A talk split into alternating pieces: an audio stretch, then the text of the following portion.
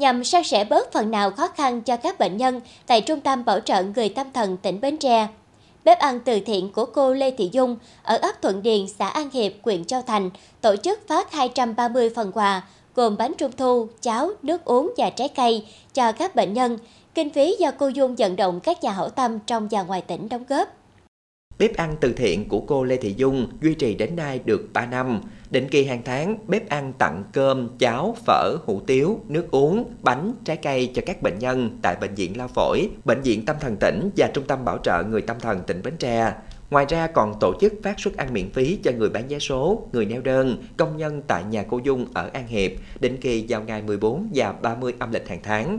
Các hoạt động từ thiện của bếp ăn đã làm ấm lòng những người khó khăn rất đáng trân trọng.